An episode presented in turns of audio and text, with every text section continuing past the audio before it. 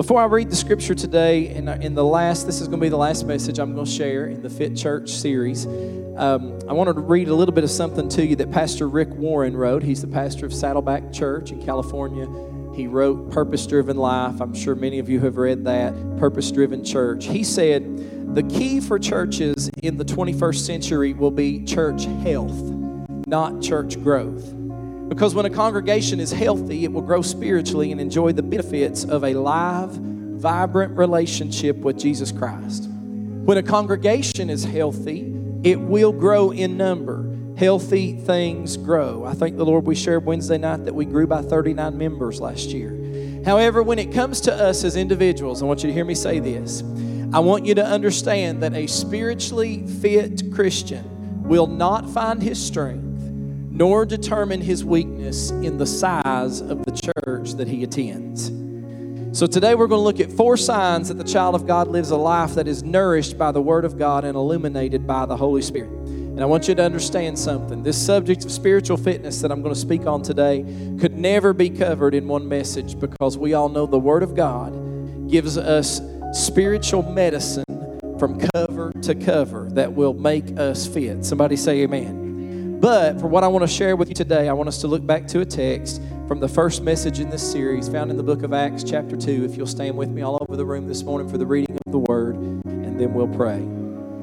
Acts chapter 2 and 42 in the New Living Translation. All the believers devoted themselves. Say devoted. Well, that was weak. Say it again. Devoted. Thank you. All the believers devoted themselves to the apostles' teaching and to fellowship and to sharing in meals, including the Lord's Supper, and to prayer. The spiritual fitness of these spirit filled believers was determined by their devotion to these four things you see on the screen today. And that's what we're going to look at as we look at Fit Church, building a healthy church, part four, spiritual fitness. If you will, pray with me and for me today. Father, one more time, we come before your throne. We love you, we praise you, we thank you for your presence we've already felt here today and your anointing that has been in this place. Father, I ask today that you would just move me out of the way. Don't let me speak with the enticing words of men's wisdom, but God, it's my desire today that your word will come forth in the power and in the demonstration of your spirit, that you will touch hearts and change lives through this word today. We'll give you the glory, the honor, and the praise, for you alone are worthy. In Jesus' name we pray. And everybody said, Amen. You may be seated. Give the Lord a hand clap of praise as you do. Thank you, Nicholas. This text today gives the first look at the early church as it gives us a look at the results of a heart that is revived by the Holy Spirit. These scriptures should prick our hearts in the modern day church and that should serve as a guide for us to examine ourselves by. All healthy things show signs of life. If the child of God is not growing spiritually in any or all of these four areas, then that Christian is dying. We're either moving forward or we're going backwards. Somebody say amen. amen. A church, though, can only be as spiritually fit as those who attend her. This church can only be as spiritually fit as all of our members and attenders are. And therefore, it's needful that all of us that claim to be a part of the body of Christ make a clear examination of our level of spiritual fitness. I would propose to you that a fit church begins with a consuming passion for the Lord Jesus Christ. The early church at the day of Pentecost received the word gladly, the Bible said. They continued steadfastly they enjoyed Christian fellowship and they were a praying church. These are the life expressions of a spirit led child of God. Now, I want you to please understand that today's text is not a complete list to everything that a born again Christian does or should do. However, it does contain seeds that determine how much spiritual life is birthed in all areas of the lives of a child of God when we apply him or herself, when we apply ourselves to the Word. First of all, they were devoted to the Word. I had you say the word devoted. A key sign of spiritual fitness is to devote oneself to the apostles' teachings. The Bible says that they continually devoted themselves to the apostles' teaching. The word devoted here, listen to me, means to continue, to persevere, to stick to, and to persist. Now, I'm going to preach to us for a little while this morning. That means that it's not okay to just go to church when you feel like it and stay home when you don't. You're not going to help me as much as the 845 crowd did. Those people are dedicated, they get here early. I said, that means you're not just going to go to church when you feel like it and stay home when you don't. That means that you're not just going to go to church when it's convenient for you and stay home when it isn't. The word devoted means that they continued, they persevered, they stuck to, and they persisted. Now, I always used to say, and you've heard other preachers say it when I was growing up, that my mama had a drug problem. She drugged me to Sunday school on Sunday mornings. She drugged me back to church on Sunday nights. She drugged me to church on Wednesday nights. And can I tell you that for most people and in today's society, now we don't have a Sunday evening service here anymore because we have two Sunday morning services. This team, now the, the choir doesn't, but the praise team and the band, they do two sets back to back.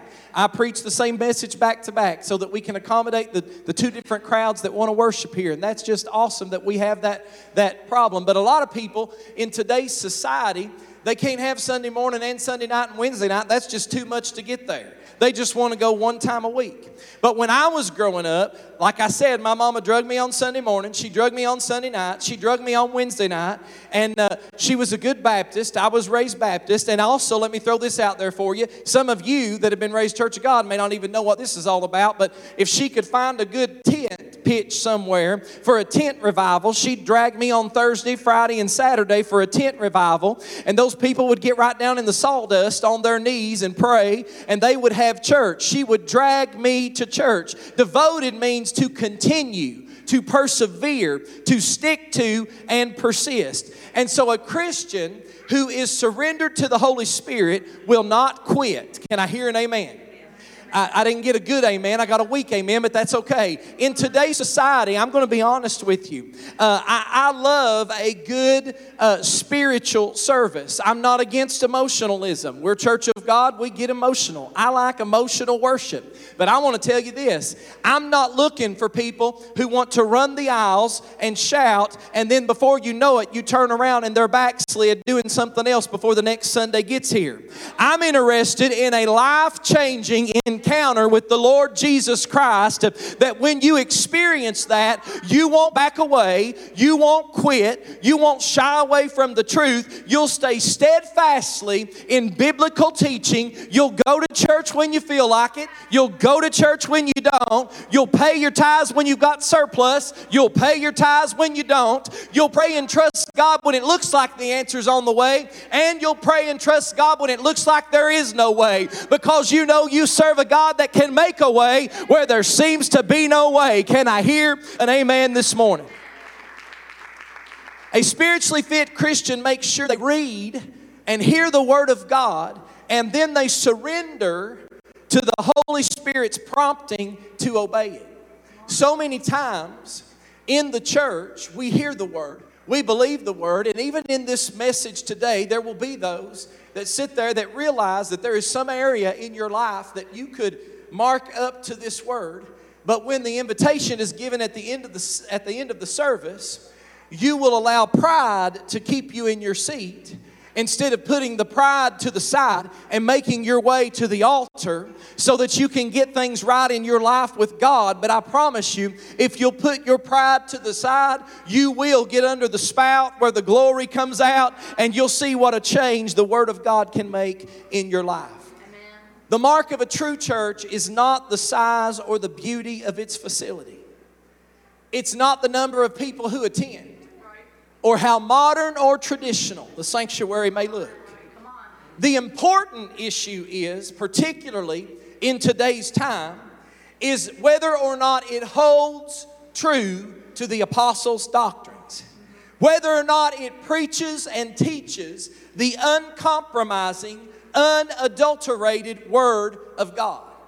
If you're looking for a church where your ears will always be tickled, you're in the wrong place. It's my goal that your toes are always sore when you leave. Can I hear an amen? Because I would rather offend you trying to get you on your way to heaven than I would to love you and, and not try to offend you and let you go straight to hell. There are too many pulpits today that preach something, but it's compromising, it's watered down, it doesn't address other issues, and it even names some things gray areas. But every time I pick up my Bible, I've never read any text in gray. It was always black, white, or red. And if it was red, that means Jesus said it. There are no gray areas. This book means what it says, and it says what it means. And you need to find yourself in a Bible believing, teaching, uh, the uncompromising Word of God.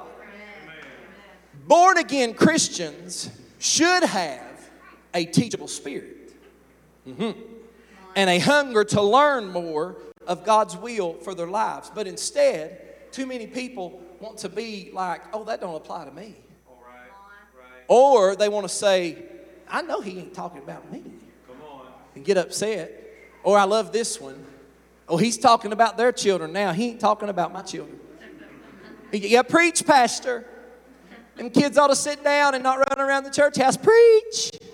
He ain't talking about my kids when your kids are heathens. But you don't want to admit it. You want everybody to think that they're perfect, and it's always everybody else. Have you ever noticed that some people can never get a breakthrough in their life because everything that goes wrong in their life is never their fault, it's always somebody else's fault?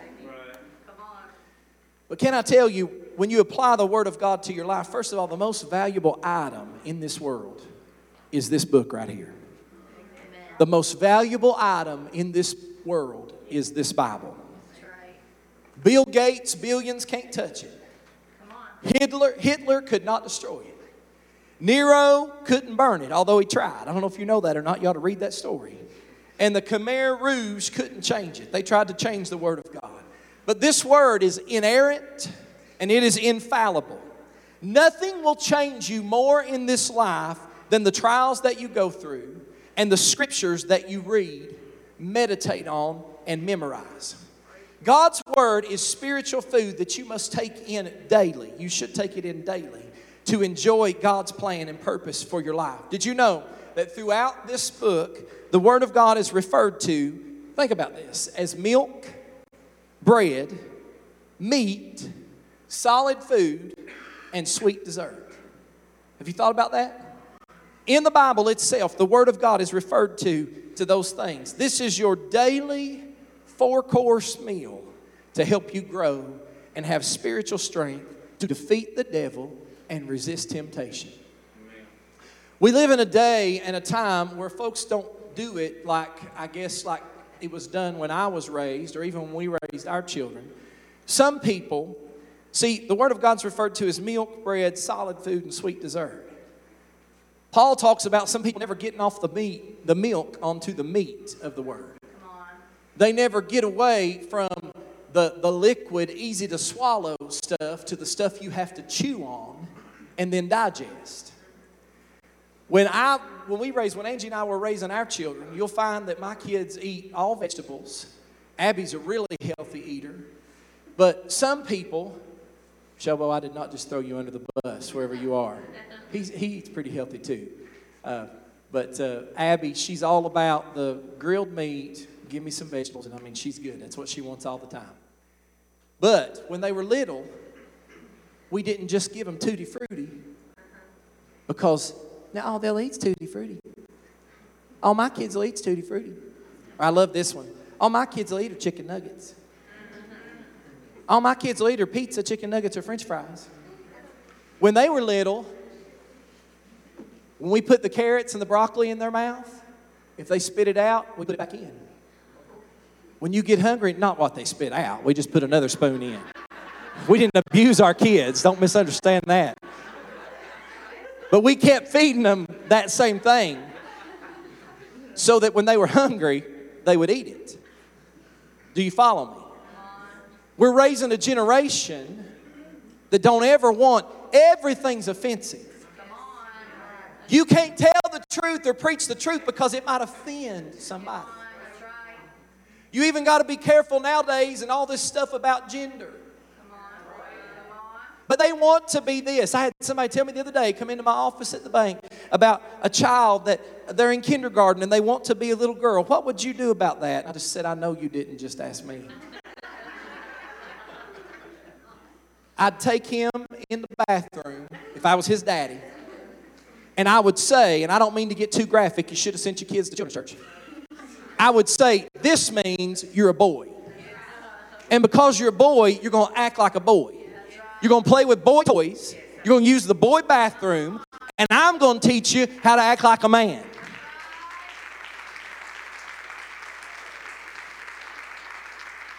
But the problem today is people get offended at everything because they don't want to get off the meat, the milk and onto the meat of the word. They want you to keep feeding them tutti frutti. Well, all of God's word is not tutti frutti. Sometimes it will cut you. The Bible says the Word of God is sharper than a two edged sword, piercing and dividing asunder the soul and the spirit, the joints and the marrow. The Bible sometimes will cut you, it will step on your toes. It may hit you right between the eyes, but chew on it, digest it, apply it to your life, and it will make you a changed believer. Somebody say, Amen.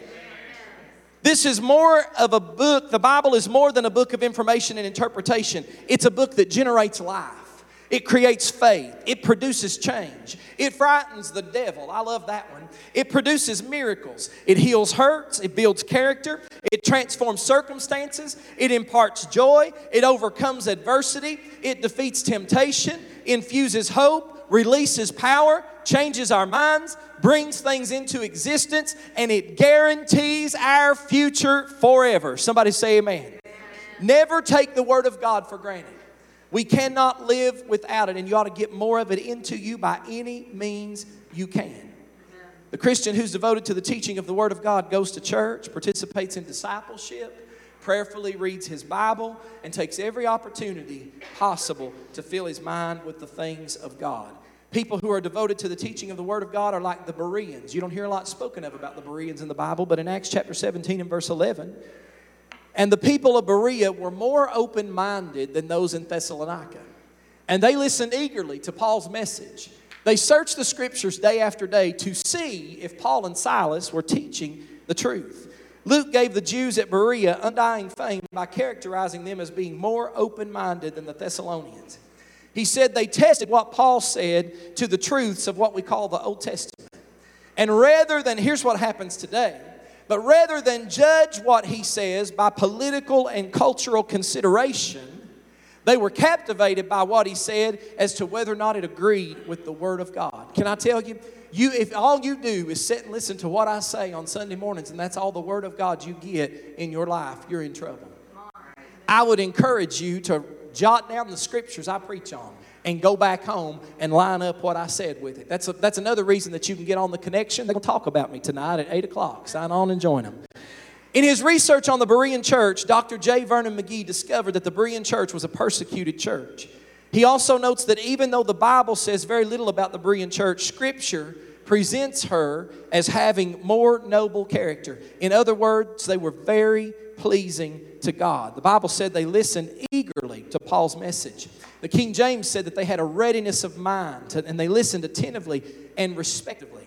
They were willing to hear the word, then they comprehended the word, but they had hearts that were hungry for God's will for their lives. Solomon, in writing to those who would listen, wrote in Ecclesiastes 5 and 1 Listen at this. As you enter the house of God, keep your ears open and your mouth shut. It is evil to make mindless offerings to God. Sometimes it's important that we just get quiet and listen to what the Spirit is saying to us through His Word. There's some real questions that need to be answered as the Holy Spirit brings you through this first spiritual fitness check today. And I want to ask you can people that look at you, can they say, There goes a Berean? There goes a man or woman of God that has a high regard for truth and one who lives out a life of devotion to the Lord. Because Jesus himself said in Matthew 4 and 4, Man shall not live by bread alone, but by every word that proceeded out of the mouth of God. I'm going to take about five minutes with each one of these other three topics and we'll finish today. Number two, they were devoted to fellowship. Another sign of spiritual fitness is fellowship with other Christians. Fellowship means to share in something which involves participation. The practical application is sharing material goods, sharing ministry, establishing relationships, and being partners in the gospel. That's the practical applications out of that passage of Scripture. All of these are rooted in the spiritual reality of a connection. That's why we have connect groups here between believers that's based on their connection to Christ. Christians not only devoted themselves to the apostles' teaching, but they were united in this work of spreading the gospel of Jesus Christ. And Christian Christians in true service are united in feelings, in interest, in dangers, in conflicts, in opinions, and in serving Jesus Christ. They have a life that is joined together in sharing the blessings and gifts and also in bearing one another's burdens. That's a lost start in the church today. Sharing in the conflicts and the trials that come and the victories that are won in fulfilling the Great Commission. Do you know the Bible says that when one member of the body suffers, we should all suffer. When one member of the body needs healing, we should all be praying for divine healing. When one member of the body needs God to move in something, we should all be praying for God to move in something. A publication that started in the mid to late 1800s and ran to the early 1900s was called the Sunday School Times. And it ran a story about Christians bearing others' burdens in living for the Lord. And in one section of China, there were several missionaries who were working together. And when they held services, one man would attend regularly, and he showed much evidence that the Holy Spirit was doing a great, mighty work in his life. And one day he confessed that he was now a Christian and that he no longer worshiped his ancestors in the usual manner that his religion did. And this occurred at the New Year time when he was supposed to perform the usual rites of that religion of burning paper and incense to his ancestors.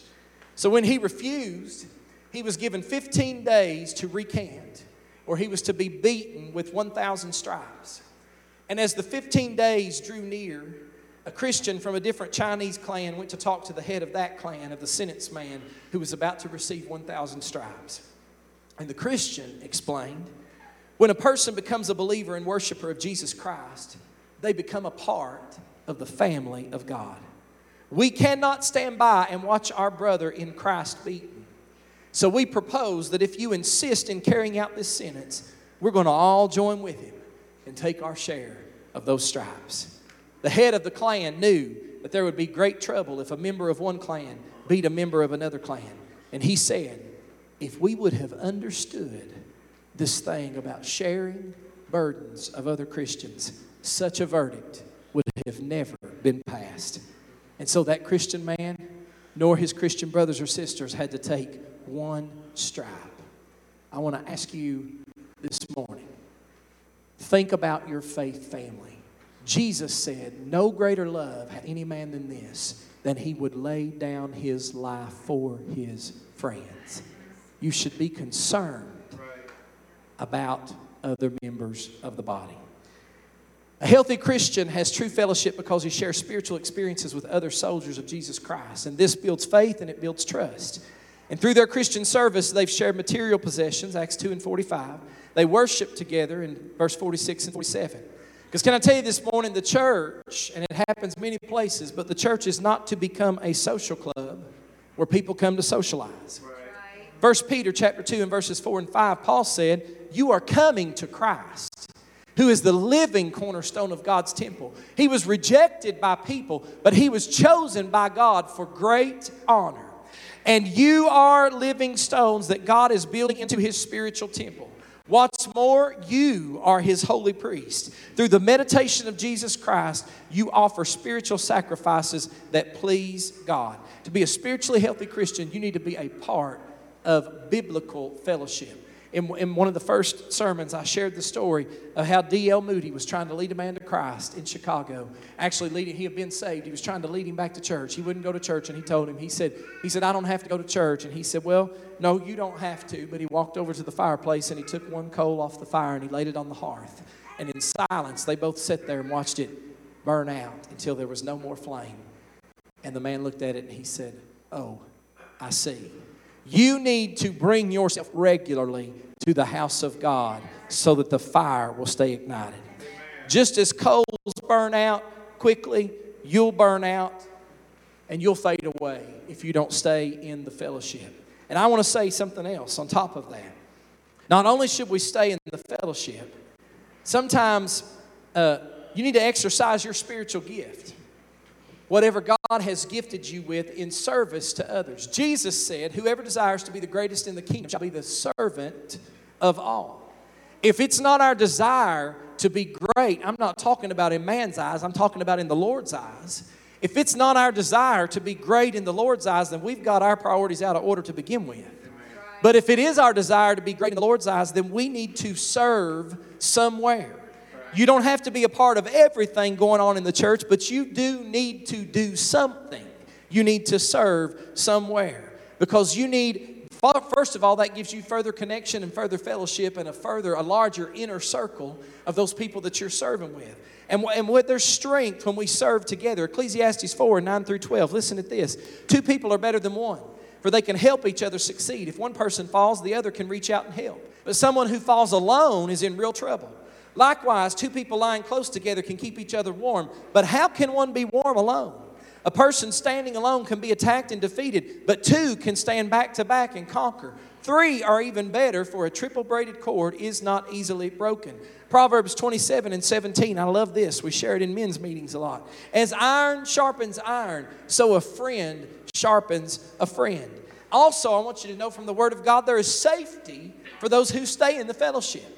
Staying in the fellowship of the church brings safety to you. Leviticus 26 and 8 says, Five of you will chase a hundred, and a hundred of you will chase 10,000. All your enemies will fall beneath your sword. But I, I want you to notice something that you won't find anywhere in here. You won't find where one chases anybody. We are better together. That needs to be our slogan around here. We're better together. Thirdly, they were devoted to communion. Another sign of spiritual fitness is that one constantly remembers the cross of Calvary with other believers in obedience to the ordinance that was given to us by Jesus Christ. Psalms 77 and 11 and 12 says, But then I recall all you have done, O Lord. I remember your wonderful deeds of long ago. They are constantly in my thoughts. I cannot stop thinking about your mighty works.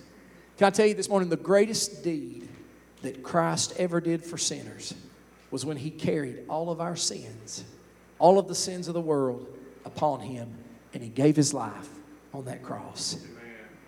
So the Bible doesn't say how often that we should partake of communion, but it does say that when we do it, it ought to be done in remembrance of Jesus and the sacrifice that he made so that you and I could have eternal life.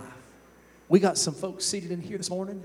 We had some at the 845 service that I can look out over the crowd and tell you I see folks that have received mighty deliverances mighty salvations. We celebrated during our business meeting last week where nearly 100 people have been saved since we opened the doors of this church over five years ago. Somebody ought to give the Lord some praise for that.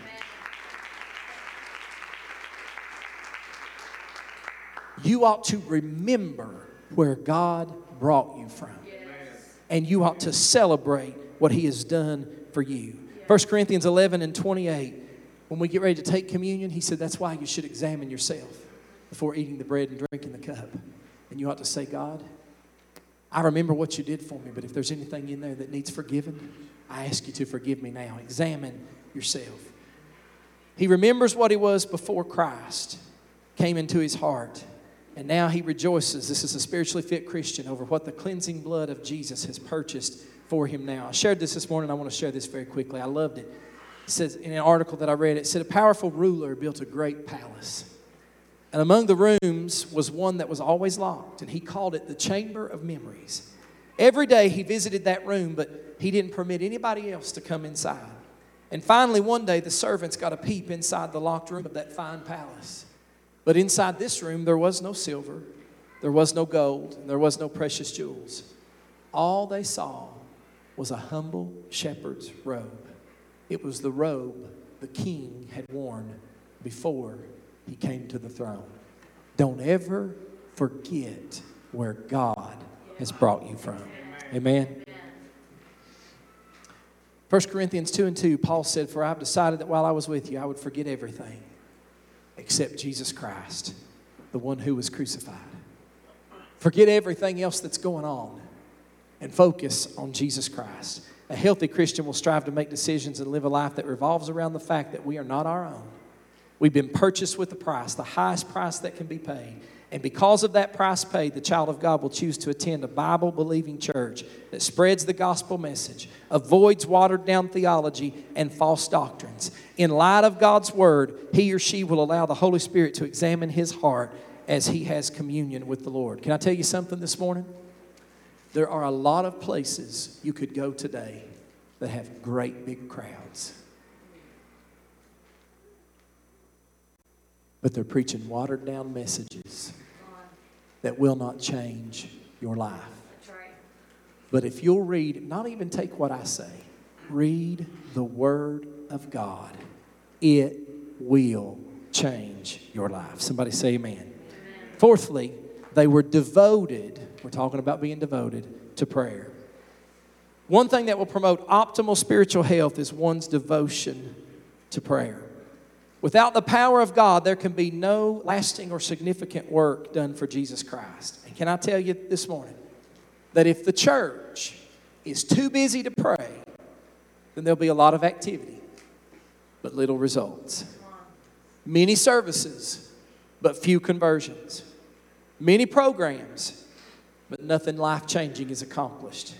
And this is why the Apostle Paul wrote in Romans, he said, Now I beseech you, brethren, for the Lord Jesus Christ's sake and for the love of the Spirit, that you strive together with me in your prayers to God for me. Because the child of God faces many obstacles, many trials, and even spiritual battles as you walk with the Lord down here. You're going to face battles in this life. Let me say that again. I know that's not popular, and it doesn't make you happy, but you're going to go through stuff in this life. You're going to go through battles and you're going to go through storms. But when you hold on to God's word and you commit yourself to prayer, God will bring you safely through every single time. A man by the name of Watchman Nee wrote, Our prayers, listen to this, lay the track on which God's power can come. I love this. Like a mighty locomotive, his power is irresistible, but it cannot reach us without rails. Prayer is like art or music. It can only be enjoyed by and through those who have disciplined. We've been talking about disciplining yourself through this series, who have disciplined themselves to actually spend time in prayer. An artist or musician cannot fully reach his or her potential unless he or she learns about and spends time developing their gift. Most people enjoy looking at the artwork, or they love listening to a musician that's put a great deal of time and energy into their music. And so it is with prayer. It is those who spend time in prayer individually, corporately, and continually who bless those for whom they've been praying. Corrie ten Boom expressed the life of being a vibrant praying Christian this way, and she asked, she, she says, Is prayer your steering wheel or your spare tire? Are you praying so that God will lead, guide, direct you, and transport you to where you need to go? Or is the only time that you talk to God when you have a flat and you can't get off the ground yourself? Did you hear me? Let prayer be your steering wheel and not your spare tire. The Bible says, very quickly, I'm going to read four scriptures. They can go ahead and come to the music this morning. I'm going to quote these quickly. Colossians 4 and 2. Continue in prayer and watching the same with thanksgiving. Romans 12 and 12. Rejoicing in hope, patient in tribulation, continuing instant in prayer.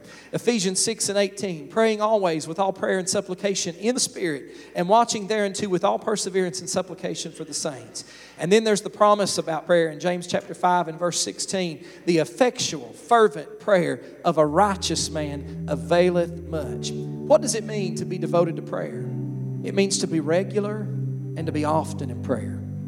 It means to have a lifestyle in which prayer is an integrated part. When I say that He's a devoted father, it means that you can expect the man who I'm talking about to be the head of his family and to get done whatever needs to be done.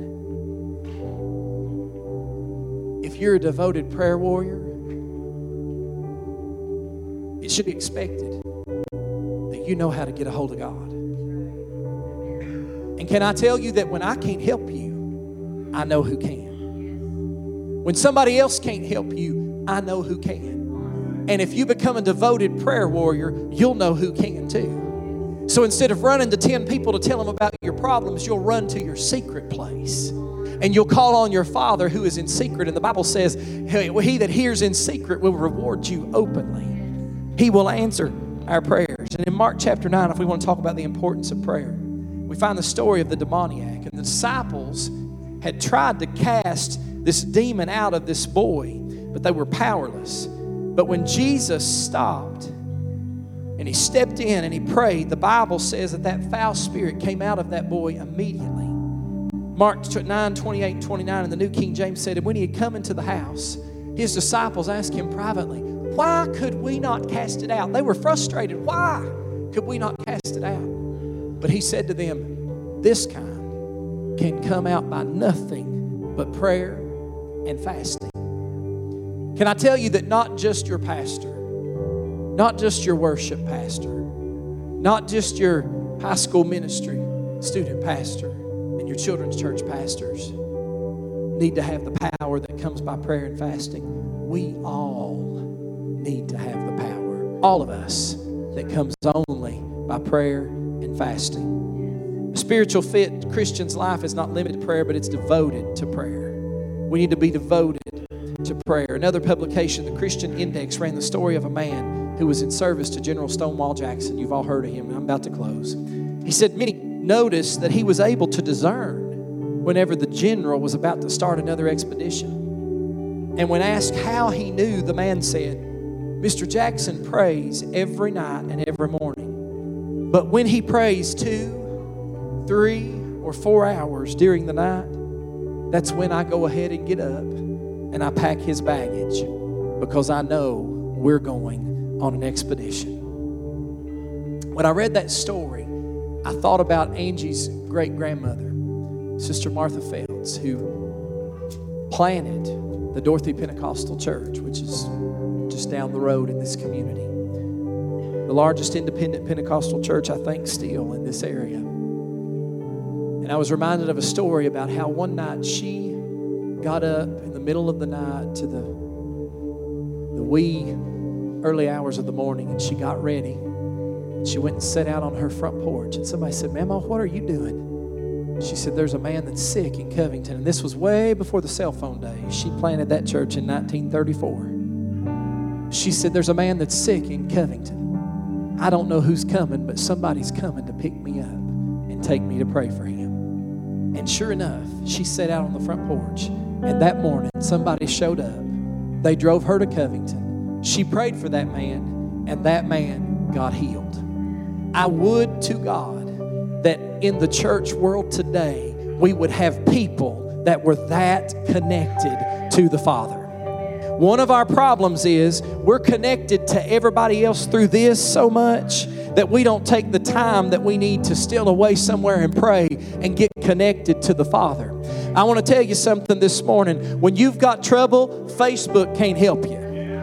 As a matter of fact, it may hurt you. Keep you take your drama to your mama. Don't put it on Facebook. Somebody say amen. Facebook can't help you. When you're in trouble, Instagram can't help you. Twitter can't help you. But I can tell you what will help you. That is a prayer life to an almighty God and a word that he will speak to you from his word that will change your life.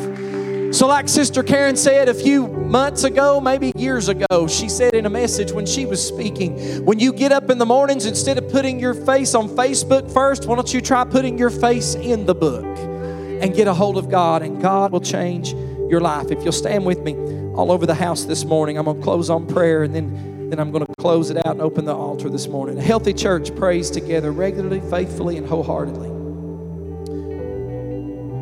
But when someone's church is about to go out on another expedition for the Lord, we should make extra time to be in prayer. And we've done that. I believe that 2019, we can no longer fit everybody that wants to worship here in one service in this room. That's awesome. I believe in 2019, we're going to get to the place where the 11 o'clock gets really difficult and there may be some seats in the 845. I believe that. We're about to go on another expedition. This, this is not about anybody's popularity. This church is not about anybody's career. I've got one of those. This is about reaching every lost person we can possibly reach and taking as many to heaven with us as we can. So, because of that, we're, we're going to make some times of corporate prayer, prayer around here. The first one is Sunday night, April the 14th. That's one week before Easter. From 5 to 6 o'clock, we're going to meet around this altar for one hour and pray for nothing but the lost that will attend this church on Easter Sunday morning. Now, last year we had over 350 people in two services.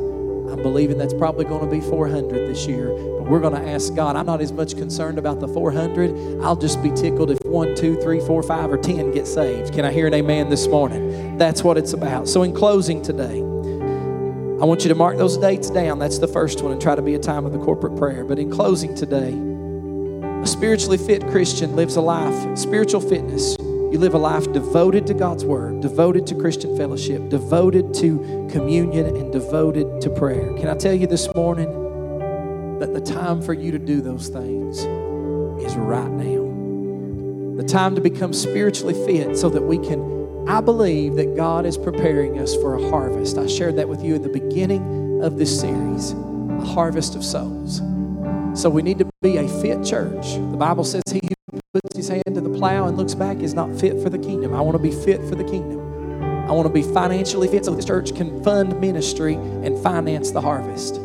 I want to be physically fit as, as well as possible so that we can be able to work the harvest because ministry, if you don't know, is hard work.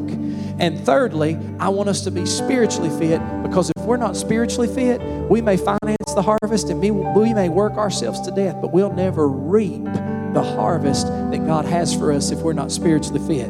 So, with that said, I want to ask you this morning, very quickly, before we open the altars is there something in your life that you need to get rid of? Something that you know that is a spiritual cancer in your life that you need that's preventing you from spiritual health? Let me tell you what the book says to do about that. Hebrews 12 and 1. Let us lay aside every weight and the sin that doth so easily beset us, and let us run with patience the race that is set before us. So I want you this morning to be willing to lay the pride to the side and find a place in this altar and lay down those things that are hindering you in your walk with Christ. Number two, if you're here this morning and you just say, Pastor, I just want to be spiritually fit so that we can reap the harvest, I want to fulfill God's calling on my life and do the kingdom work that He has for me to do. I want you to find a place in this altar. And if you're here this morning and you say, I've got some spiritual struggles and some issues in my life, I want to tell you this is the place where those will be met. But lastly, and certainly not least, this morning, if you're here and you say, Pastor, I'm not even ready to meet the Lord, should I go out into eternity today? I want to tell you it's as simple as admitting that you're a sinner in need of a Savior, believing that Jesus Christ was the Son of God. He died on that cross for your sins. He rose again on the third day, conquering death, hell, and the grave. And then, see, you just confess him to be the Lord of your life. Invite Him in, ask Him to forgive you, and confess Him to be the Lord of your life. And then you will be fit for the kingdom. So they're going to sing. I'm going to pray. We're going to open this altar. And I challenge and invite every single one of you don't let pride keep you in your seat this morning. Find a place and spend a few moments in prayer with God. Father, we love you. We thank you. We praise you for your word today. God, we want to be fit for the kingdom. God, we want to be fit for the kingdom. We want to do the work that you have for us to do. So, God, today we lay the pride to the side. And God, we bring those things to you that we know that we need to rid ourselves of in our lives. God, we ask you to make us spiritually fit so that we can do the work, God, and reap the harvest that you have for us. Father, I pray today that not one single person that's lost would leave this place lost today, but they would leave here saying, Jesus is my Savior and my Lord. And God, I pray today for those that have spiritual issues and struggles in their life that need forgiveness and healing and deliverance, that you would let it be done today in this altar. In the name of Jesus, we pray, let it be done.